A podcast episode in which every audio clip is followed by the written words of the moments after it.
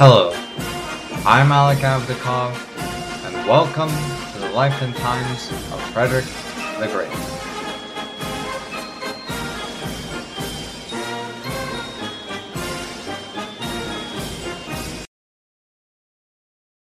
On today's podcast, I am once again breaking the narrative to have a discussion with fellow podcaster John Viscardo from the podcast Generals and Napoleon.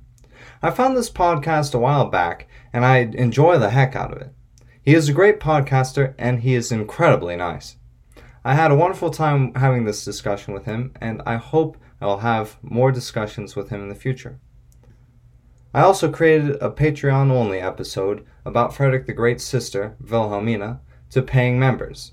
So join up right now if you want to listen to the episode. However, if my podcast makes it up to 20 ratings on Apple Podcasts, I will make the episode free to listen to the public. But remember that I would love to hear from you whether on social media, email, or whether you choose to support me on Patreon. The links to all of those, including the Generals and Napoleon podcast, is in the show notes below. Anyway, today's episode we compare and contrast the two great leaders of Frederick the Great and Napoleon. The next voice you will hear is my own, introducing John Viscardo from the Generals and Napoleon podcast. So today on the Life and Times of Frederick the Great, we have a very interesting guest. Uh, why don't you introduce yourself? Hi, I'm John Viscardo, and I have a podcast called Generals and Napoleon. All right. So today we're going to be discussing a, a fairly interesting topic, in my view. So, in the early modern period of Europe, we have a whole bunch of different figures. And I would argue the most famous of all of these figures is definitely not Frederick the Great. That would be you, Napoleon.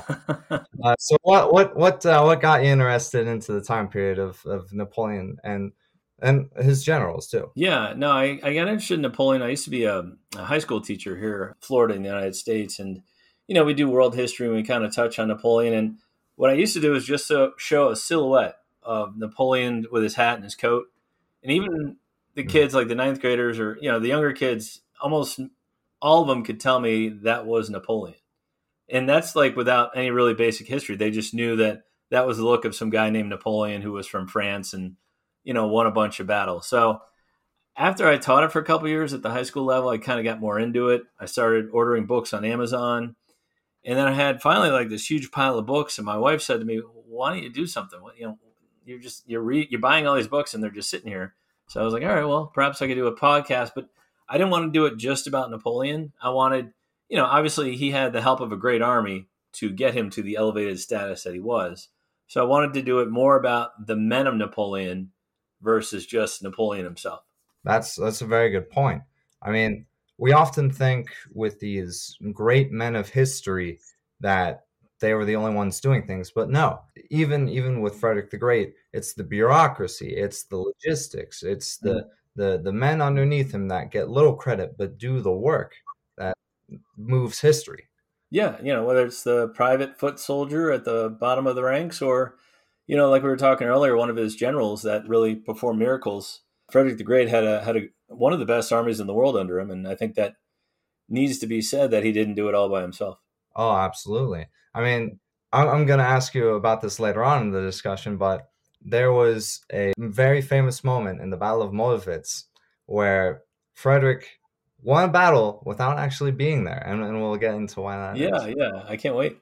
How do you think Napoleon, his reign, how do you think it was influenced by Frederick the Great? You know, that's that's a great start. You know, I have a quote that Napoleon used after he defeated Prussia, and I'm jumping ahead a little bit, but. Hmm. You know, he defeated Prussia in 1806 and he visited the tomb of Frederick the Great and he had great respect for him. He read about his campaigns. He learned a lot studying his, his military victories and losses. And when he went into the tomb with his generals, he said, quote, hats off, gentlemen. If he were alive, we wouldn't be here today. So I think that that just shows the reverence that Napoleon had for Frederick the Great. You know, his abilities to you know, attack quickly and to fight armies bigger than his and to build alliances with the smaller German states when needed. I think Napoleon kind of modeled himself as a French version of Frederick the Great and just kind of expanded upon his ideas. Yeah, it's it's a very good point. I also remember that uh, I think it was Napoleon that counted Frederick the Great as one of the the great captains of history or something like that. Indeed, yeah, yeah. Just like I said, you know, Napoleon was a voracious reader, and he had he recommended his marshals read and study uh, Frederick's campaigns as well. Mm. He wanted his marshals to really invest themselves in the art of warcraft and being the best they possibly could be because they were a part of the quote unquote Grand Armée.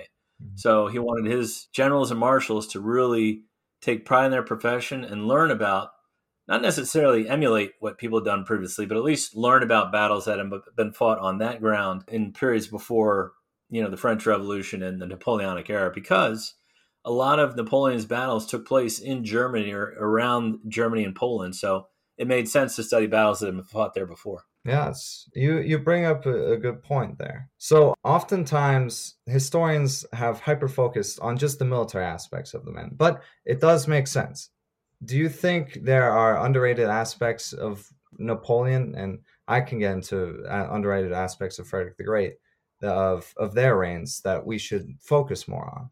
Yeah, absolutely. Uh, Napoleonic Code, which brought standardization of legal practices in France and to Europe as a whole. You know, that's one of his underrated contributions. Like Frederick, he centralized, you know, the administration of government. Napoleon installed higher education systems, a central bank, road and sewer systems. Like he was really a unique individual because he could think about different projects in his brain. Like he could talk about the upcoming battle against the Austrians one second, and then how he wanted to revamp the sewer system in Paris the next second. So I think Frederick too brought some stability to the Prussian state, and obviously he enlarged the Prussian state. You know, taking over Silesia. If I got that right. But he also brought, you know, in a chaotic time where you know mm-hmm. Poland's being partitioned and yeah there's all these succession wars. You know, Frederick was on the throne for how many years? Quite a while, right? 46 years, I do believe. Yeah. So, so I think, you know, Napoleon and Frederick brought some sense of stability to their country. Yeah, that's that's very true. Now, me personally, I think one of the most underrated aspects of Frederick the Great's reign, and, and this will come completely out of left field, is potatoes. All right. Do you, do you know this story? No, please enlighten me. Okay, so I, I do want to make this possibly a future episode, but uh, Frederick the Great helped introduce potatoes into Germany. Since the potato is not native to Europe, it's native to America. It was brought over in the Columbian Exchange, and the peasants refused to eat mm. potatoes because it, I mean, raw potatoes, they, they tastes like nothing without like mm. salt. And you know what Frederick did? Oh. He had a, a guard detachment guard the, this crop of potatoes in the royal gardens and said, You cannot steal these potatoes or else. And so he used reverse psychology to make sure that potatoes became the most popular plant, plant based uh, in, in the part of the Prussian diet. And as far as that goes, uh, potatoes are fairly nutritious during during that period. Yeah, yeah, interesting. And like these armies, they had to live off the land, so yeah, why not plant some potatoes while you're at it? I did not know that story. Yeah, yeah no. If you go to Frederick the Great's grave, they some so on the headstone, it's just a flat headstone. Sometimes you can see like people putting potatoes down on his grave. I did not know that story. I did see a great quote, though, from Frederick Great things are achieved only when we take great risks. So, whether whether he was doing it on the battlefield or in the gardens, apparently, he was taking great risks. So, I think that's that's a great story. I didn't know that about potatoes. Yeah, he's he's quite an individual, this Frederick the Great. And I would say that's one difference between him and Napoleon he was able to keep his throne while you know Napoleon lost his throne obviously. I think also there is a great comparison there where you know Frederick was up against the wall kind of like Napoleon was in 1814 and there was a switching of alliances. I believe uh, Russia defected from the alliance against Frederick the Great at the last second. Yeah. And that helped secure his throne.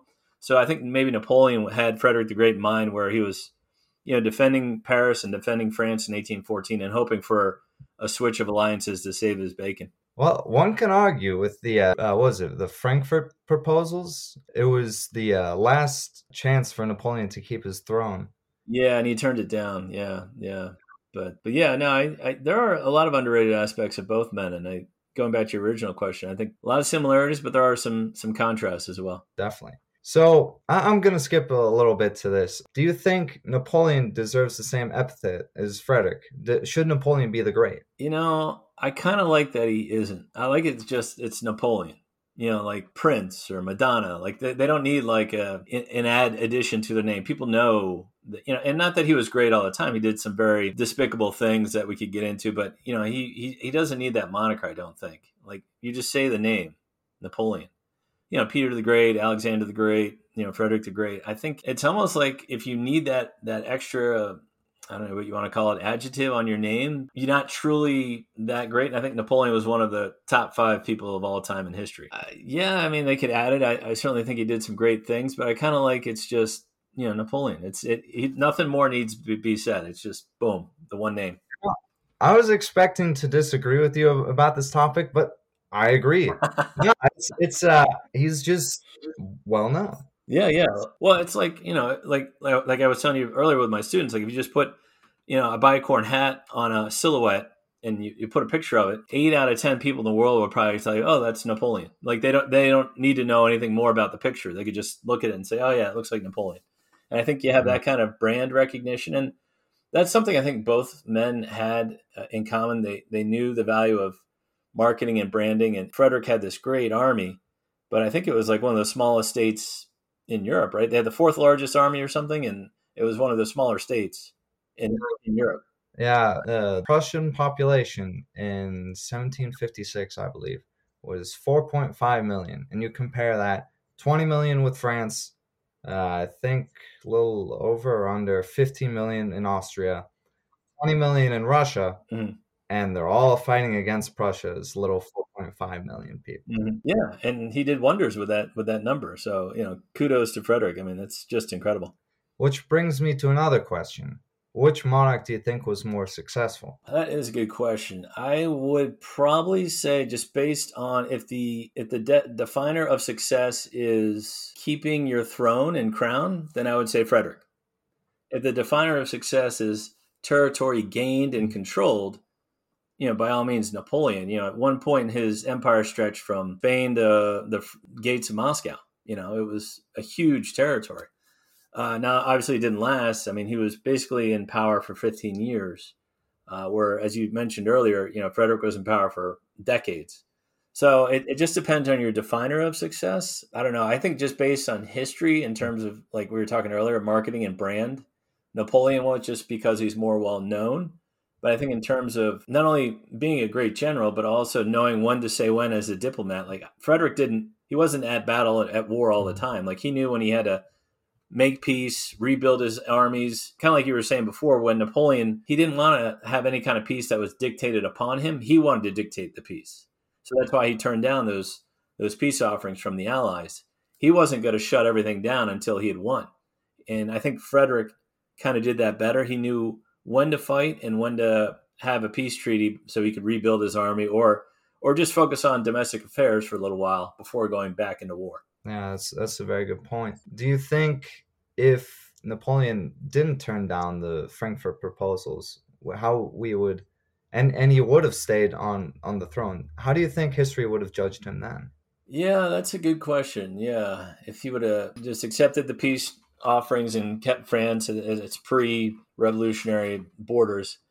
I don't know. I don't. I think he was just a man of action. It wasn't in his nature to just sit still.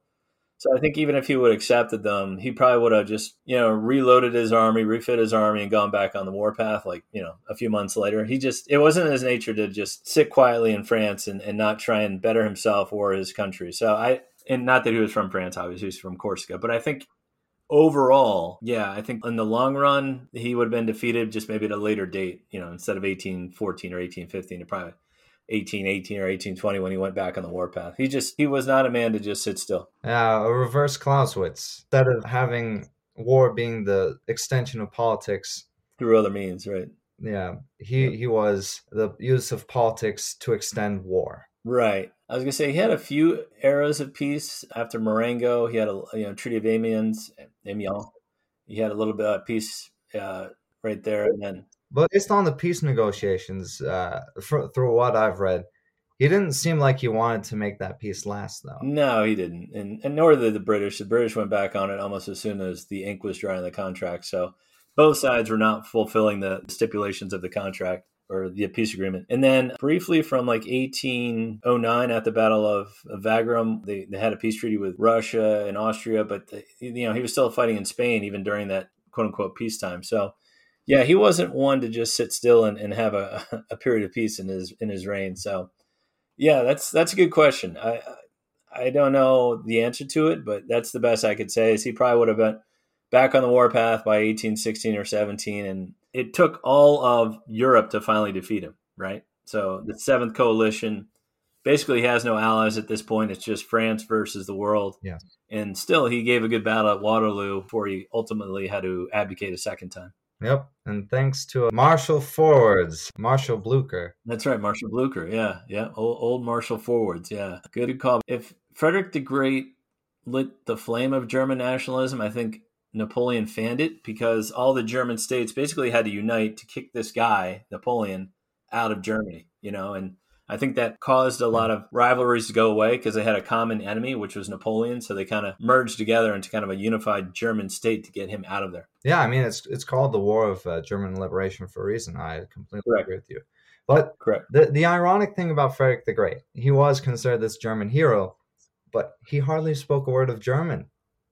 He he, he spoke French, and and when he wrote ger- in German, he was almost dyslexic in, in that case. He he didn't understand the grammar, and Right. um, one one can argue that he was more so along the lines of Louis the Fourteenth France than a minor German prince. Yeah, yeah, and I, I do want to point out that both men lost battles. Like I think there's this misconception that they both were undefeated and crushed everyone in their path. Like you know, uh, they lost battles. Like you were saying earlier, uh, you know, Frederick the Great actually ran away from a battle Mhm. that he thought was lost. I forget which one it was, but uh, Yeah, Mollwitz. Yeah. Mollwitz. Yeah, that's Mulvitz, battle. Yeah, which leads me to another question. Um, so one of my most favorite moments in Frederick the Great's reign was, is probably the Battle of Mollwitz. His right wing in the battle, his cavalry, is being routed from the field. He looks at his army as almost being destroyed. Uh, his field marshal, Marshal Schwerin, he taps him on the shoulder, says, "Majesty, you have to leave the battle." Uh, not not the exact words, but anyway, you have to leave the battle. He flees, almost gets captured, and Mhm. he wins the battle. His, his infantry yeah, reforms, defeat the Austrian cavalry on on their right, and they press forward like moving walls. And that, that's that's one of my favorite moments in in Frederick the Great's reign. Now, was there a time that a marshal of France saved Napoleon's bacon in, in a similar vein as that? yeah, numerous times. I don't know in that exact example, but there was a few battles where if it weren't for the actions of a certain marshal, Napoleon certainly would have lost. The first occurred in uh, Arcola in uh, Napoleon's early campaign in Italy. He was trying to rally his troops. Uh, he was waving a flag on a bridge, and his troops were getting pushed back by the Austrians. And he actually got knocked into this marsh by the fleeing troops. And he was like really like a deep bog, like and his aides couldn't get him out of the, marsh. And Marshal Lannes, who wasn't a marshal yet, uh, marshals didn't come until later, but Colonel Lannes came across this scene. He was in the hospital and he came rushing back to the front and he saw the aides struggling to pull Napoleon out of this bog. And there was an Austrian cavalry attack coming. So Lannes launched his troops in between Napoleon's aides and this cavalry attack to kind of stall them until the aides could pull Napoleon out of this bog. So that was one where literally Napoleon would have been either captured or killed if it weren't for uh, Lannes's action there. Another example at Battle of Eylau in 1807. Napoleon's on the warpath. He's pushed the Prussians to the brink, and the Russians finally arrive. Well, not arrive, but they they're kind of retreating in this cold winter. It's almost like you know around Christmas time. But they finally turn at bay to face Napoleon, and Napoleon, his men were stretched to their supply limit, and he wasn't in a good position to attack this Russian army. And it was a terrible snowstorm happened right in the middle of it. And one of his best generals, Marshal Augereau, got wounded, and his entire corps got destroyed by cannon fire. So it weakened all of Napoleon's center line, and they actually were getting pushed back, and Napoleon was close to getting captured. And his cavalry leader, this flamboyant guy, uh, his name's Marshal Murat, took 10,000 cavalry troopers and just slammed them into the side of the Russian army.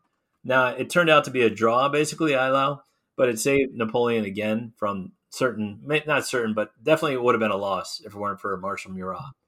And I think the last example was Marshal Ney's rearguard defense in the invasion of Russia in 1812. It went started okay. You know, Napoleon got the Moscow, he captured the capital, but they had to retreat, and it was like one of the worst winters ever. They had no food, they were starving, and Marshal Ney really saved the army's bacon by his brilliant rearguard actions. He was actually cut off at one point, and he had to like sneak around the Russian army over you know frozen ice rivers to get back to Napoleon. So. I think in at least three cases, Napoleon was saved by his generals and marshals. Yeah, that's that's very interesting. I, I always thought that it was uh, the the course of Napoleon's rise and fall is very interesting. The basis of Napoleon's success is the speed of his troops in Italy, fighting and maneuvering around his enemy, like running rings around them, essentially. Correct. By the time you get into Russia, the army of 1812 is definitely not the army you had in uh, 1805. No, and in, Italy, you could live off the land. You know, it's a sunny country. You know, there's bountiful harvests you can get into as a soldier. If you're in the plains of Russia in the winter, I mean, there's nothing. There's nothing to find forage wise. You can't just grab stuff from peasants. There are no peasants. I mean, there are very few. And so I think in that situation, you're right. The army wasn't the same as the one that was in Italy with Napoleon in 1790s, but it was still a very hard time, especially with so many men to feed. They went in with 500,000 troops. I mean, that's 500,000 stomachs you got to fill up with lumbering wagon trains, which he didn't have to worry about in Italy. They were living off the land. He didn't need a, a baggage train of food and supplies behind him. So it was just a very different scenario than what he had in Italy. Yeah, I like to bring that point up because logistics is so undervalued in history. Oh, yeah. Yeah, absolutely. I mean, you, you can point back certain decisions people made in history just due to logistics itself. Correct. And I think what's interesting is that Napoleon fought on all these different types of geographies. But if you look at Frederick the Great's reign, there's like two or three battles in just the same area. And they're, they're marching all across Prussia and Bohemia and all, all these places just been trodden all over. And do you think it, it's fair that you can consider Napoleon a better all geography commander. Yeah, I do. I, I you that, and that's a good point. You know, whenever Frederick was in trouble, like I noticed he would pull back to Berlin or pull back to his lines of communication, get his supplies. Napoleon went to Egypt and conquered Cairo. He was in Madrid and conquered Spain. He was in Moscow and he was far, far away. And, you know, the farther away you are from your capital city, your strength projection, your, you know, it's called lack of strength gradient the farther you are away from your supply depots, the less strength you're going to have just because you're not going to have bullets, cannonballs, food, horses, all the stuff you need to carry out war. So, yeah, in that regard, I will, I will say that Napoleon was a bit more effective than Frederick. Obviously, that was a little bit later, so maybe they had some better technology with the standardization of cannons and standardization of muskets where they could replace parts easier than they did in the 1740s and 1750s. And the ability to raise troops as well.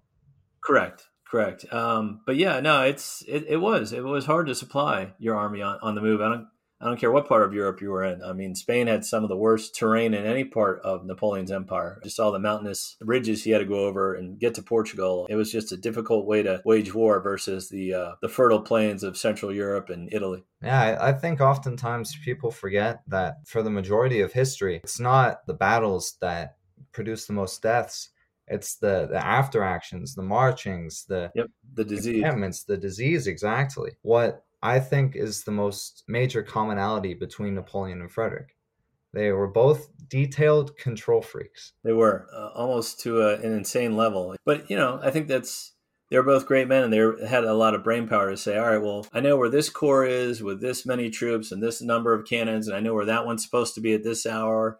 And they just had a great mind for organization. And had a great staff working under them that could keep up with their, you know, they're both workaholics. They, the staff underneath them, you know, were probably like uh, Marshal Berthier, who was like his chief of staff, worked at some point days on end without sleep just to keep up with him. So I think, yeah, you had to have an organizational mind to project your empire and carry on a campaign for, you know years at a time as both men did. Yeah, and, and that brings me to another point that I hadn't thought of before this discussion, but these men are divided in minds. They have a political side and they have a military side. How do you think either Napoleon or Frederick, uh, I'm assuming since you have more experience on, on Napoleon, you would talk about him, but how do you think he would fare if he had to only focus on one or the other? Yeah, that's a good question because people are always like, oh, you know, Duke of Wellington was a better general. He beat Napoleon. And, you know, and I always counter, well, the Duke of Wellington had one job, which was an army job. He was the head of the army at Waterloo and the head of the army in Spain. And he didn't have to worry about political ramifications and alliances and his people at home. He just had to worry about his army. Right. So I think Napoleon had to do all those things. He had to be a military leader. He had to worry about the politics of his country. He had to worry about alliances with, you know, other countries so I think if he could have just focused on, like you were saying, just being a great general or just being a great politician, I think he could have done even more than he did. And it's it is amazing that he did as much as he did, being basically the dictator and emperor of a country. Because you don't generally you don't see the leader of a country out in front of a, a, firing line, you know, getting shot at and have cannons fired at you. That's pretty rare. So I think that he was willing to do that, and you know, also in his mind thinking about alliances and politics and strategy. It was just remarkable what he could do with his brain. Oh, I 100% agree. There's only really a few figures that have that total political and military control. I can think of Frederick the Great. Frederick the Great, Julius Caesar, Alexander the Great, as as a yep. few examples. But it's a great point you bring up. That's a hard job to to do it all like that. You know. I'm very thrilled about this discussion. Uh, Me too. This is pretty cool. So yeah, Frederick the Great, uh, one of the, the greatest of all time, very impressive man, and um, his heir, uh, I believe, was the man Napoleon fought in Prussia, right? His his son. Uh, it was it was his uh, great nephew, I do believe. It was King Frederick Wilhelm II, then King Frederick Wilhelm III. Because you can't have too many Frederick no, Wilhelms. I know it's hard know? to keep track of them all. Yeah. Ooh, another topic that I just thought of was that the style of warfare between Napoleon's time period and Frederick's time period are fairly different. We call the 18th century the period of limited warfare, in that the goal of kings and generals at the time was to keep the army intact, not necessarily to destroy the enemy. Yeah, it was like a maneuvering, it was like a chessboard, basically. Mm-hmm. So, how do you think Napoleon would have fared if he were set back in that timeline? Of just mm. limited warfare or do you think his character was so completely antithesis antithetical yeah. that yeah it was impossible for him to just yeah i don't think he could have uh, just adjusted to that you know he, he liked to read what other generals did but it doesn't didn't mean he'd like to do what other generals did in a similar circumstance so he believed in total war and the way to win a total war was knocking out the enemy absolutely annihilating it combined arms infantry cavalry artillery and then when the opposing army fled you sent in the cavalry to finish them off. Like he didn't believe in this maneuvering and hoping they would sign a peace treaty or retreating in a gentlemanly manner. You know, he wanted to annihilate them from all sides. So I think just his way of doing it uh, was different. You know, his idea of you know getting a central position, wedging yourself in between two armies, and then defeating both in detail was his revolutionary style. And I yeah, I don't know if he would have if he would have been permitted to use his type of warfare 50 years earlier? That's a good question. I just think the the two time periods are so very interesting, and that the French Revolution creates this huge energy and, and also violence uh, throughout Europe. And we're still living with that kind of ramifications today. And yeah, if you look back into the 18th century, it's it's a complete different style of politics warfare what have you. And i find it interesting yeah. that you can put napoleon as the the merger of those two things. Yeah he is. He, he really brought in the the modern war as we see modern warfare as we see it now. Almost small uh, self-contained heavily armed units that can live off the land and basically subsist on their own without resupply needed you know? That is kind of like modern warfare now. You want to have small groups with heavy amounts of firepower that can live off the land or live off, live on their own without being resupplied and get deep into enemy, enemy territory that way. So yeah, you bring up a good point. Yeah, that's fascinating that they're two great men had two different ways of doing things but were both successful. And that that brings me to the idea of legacy. this, this will probably be my final question here. Mm. But um, what do you think Napoleon's legacy was on Europe? Yeah, I mean, legacy would have to be Napoleonic Code. The greatest example I can give in some parts of Europe, if you stole your neighbor's cow, you know, you would get, pay a fine. In other parts of Europe, if you stole your neighbor's cow, you'd be executed. There was no standardization of law. It just depended on what part of Europe you were in. And I think, you know, him having Napoleonic Code and standardizing codes and laws and schools and banks, like I think that's a legacy that lives on today. And I think a lot of countries still use that Napoleonic Code to make sure that, you know, no matter where you are, there's some legal precedent and some legal structures in place so you're not just at the whim of whoever the judge is. You know, there's got to be some sort of legal precedent as well as a, a financial bank and centralized bank precedent to have a good monetary system in place for the centralized government. So I think that's his overall legacy. If you want to get into, you know, military strategy and you know people study both of our both Frederick and Napoleon in military schools to this day, for sure there's a legacy there as well. So I think it's a multifaceted answer that his legacies are many and they're still being looked at today. Yeah. I think that's one of Frederick the Great's largest failures. He never really put out that kind of standardization that uh, Napoleon was able to do. He cre- certainly created law codes during the beginning of his reign, but as he grew older, he tended to become a little bit more senile and basically uh, decided to skirt around the law, do his own personal interpretations on it. No, I, I think it's, it's very interesting that Frederick the Great is able to uh, create the precedent of having his army be organized like a machine. It was, and, you know the infantry knew where they were supposed to be, the cavalry knew where they were supposed to be, and the artillery as well. And it's a shame the two men never got to meet each other. I think let's see, Napoleon was born in '69, Frederick died in '86. So yeah, obviously they probably never would have met each other, but it would have been an interesting conversation if they lived and maybe they had it in heaven or wherever they ended up but you know it's just i wonder what they would have i think they would have been a great oh napoleon was a great admirer of frederick but i think if the two could have met and exchanged ideas and concepts that would have been an interesting conversation oh yeah no i think we could have a little bit of a precedent with uh, how frederick and voltaire acted with between each other like this this uh, cat fight sort of thing yeah, like both brilliant men, but they had different opinions on things. Yeah, that was great. No, thank you for. I, I learned a lot. Uh, I was studying up on Frederick the Great before the show, and I, I, I, was really impressed by your podcast. Oh, thank you so much. No, I, I've been uh, looking at your podcast, and I'm I'm so excited. I I, I saw that you had uh, Cary Elwes on on your podcast.